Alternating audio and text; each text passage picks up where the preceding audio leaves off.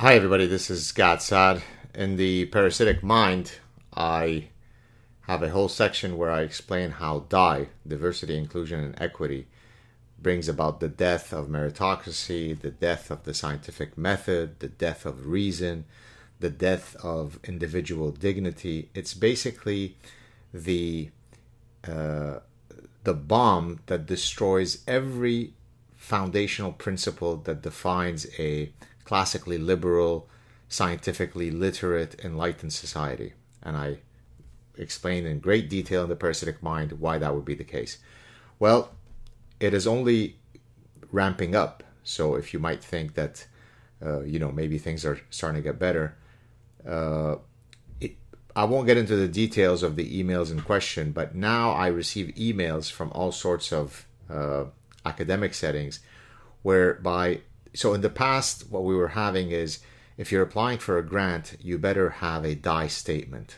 And it was sort of generic, like, how is it that your research into the distribution of prime numbers, or your research on diabetes, or your research on the neuroscience of fear, or the research on information search when choosing between different products, how is that going to be consistent with DIE principles? So you'd have to say, well, I'm going to go out of my way to hire two-spirited, non-binary indigenous people into the lab because they have a unique and enriching way that they view the world, which, us, bigoted, heterosexual people wouldn't have access to. But now it has really ramped up. So now there are seminars on, okay, here is the way you would DIE-ify your grant in general, but that's not enough. At each step of the scientific process, you're developing your theoretical framework for your grant. How is that going to be consistent with DIE principles?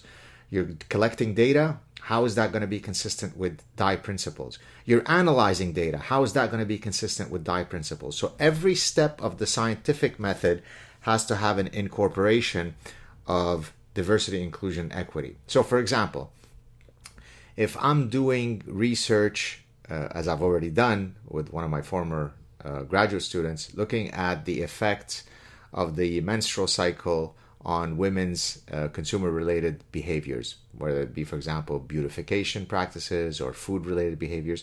Let's suppose I was putting together a grant with one of the science granting agencies from the government. How would I DIE-ify that? Maybe I need to break out of the old antiquated binary thinking model of having, women who menstruate, because sometimes men menstruate, sometimes women menstruate. So I would have to completely revamp my research to recognize that, sometimes boys bear children, sometimes girls bear children. So I would certainly have to incorporate that trans element within studying menstrual cycle. Maybe I need to not do paper and pencil tasks when I'm administering a survey because that's written. Maybe I need to, in order to indigenize my data collection, perhaps I should use the oral tradition because, some cultures, they only have oral tradition whereby they communicate their knowledge and so on.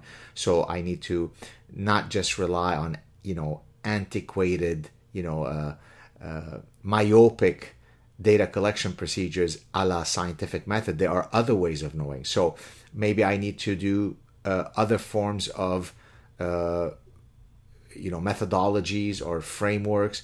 I need to demonstrate that how I'm going to hire in my maybe postdocs or maybe doctoral students, or maybe collaborate with two-spirit people, non-binary people, people of color, but not with this tan. This is pretty nice tan. It's nice, but darker, right? So how am I going to have skin hue diversity in my lab? Because studying the menstrual cycle and how it affects women's behaviors is highly related to, immutable characteristics like, whether you have a uterus or not, or whether your skin is darker or not, or whether you're two-spirited or not, or who you like to have sex with at night, and so on.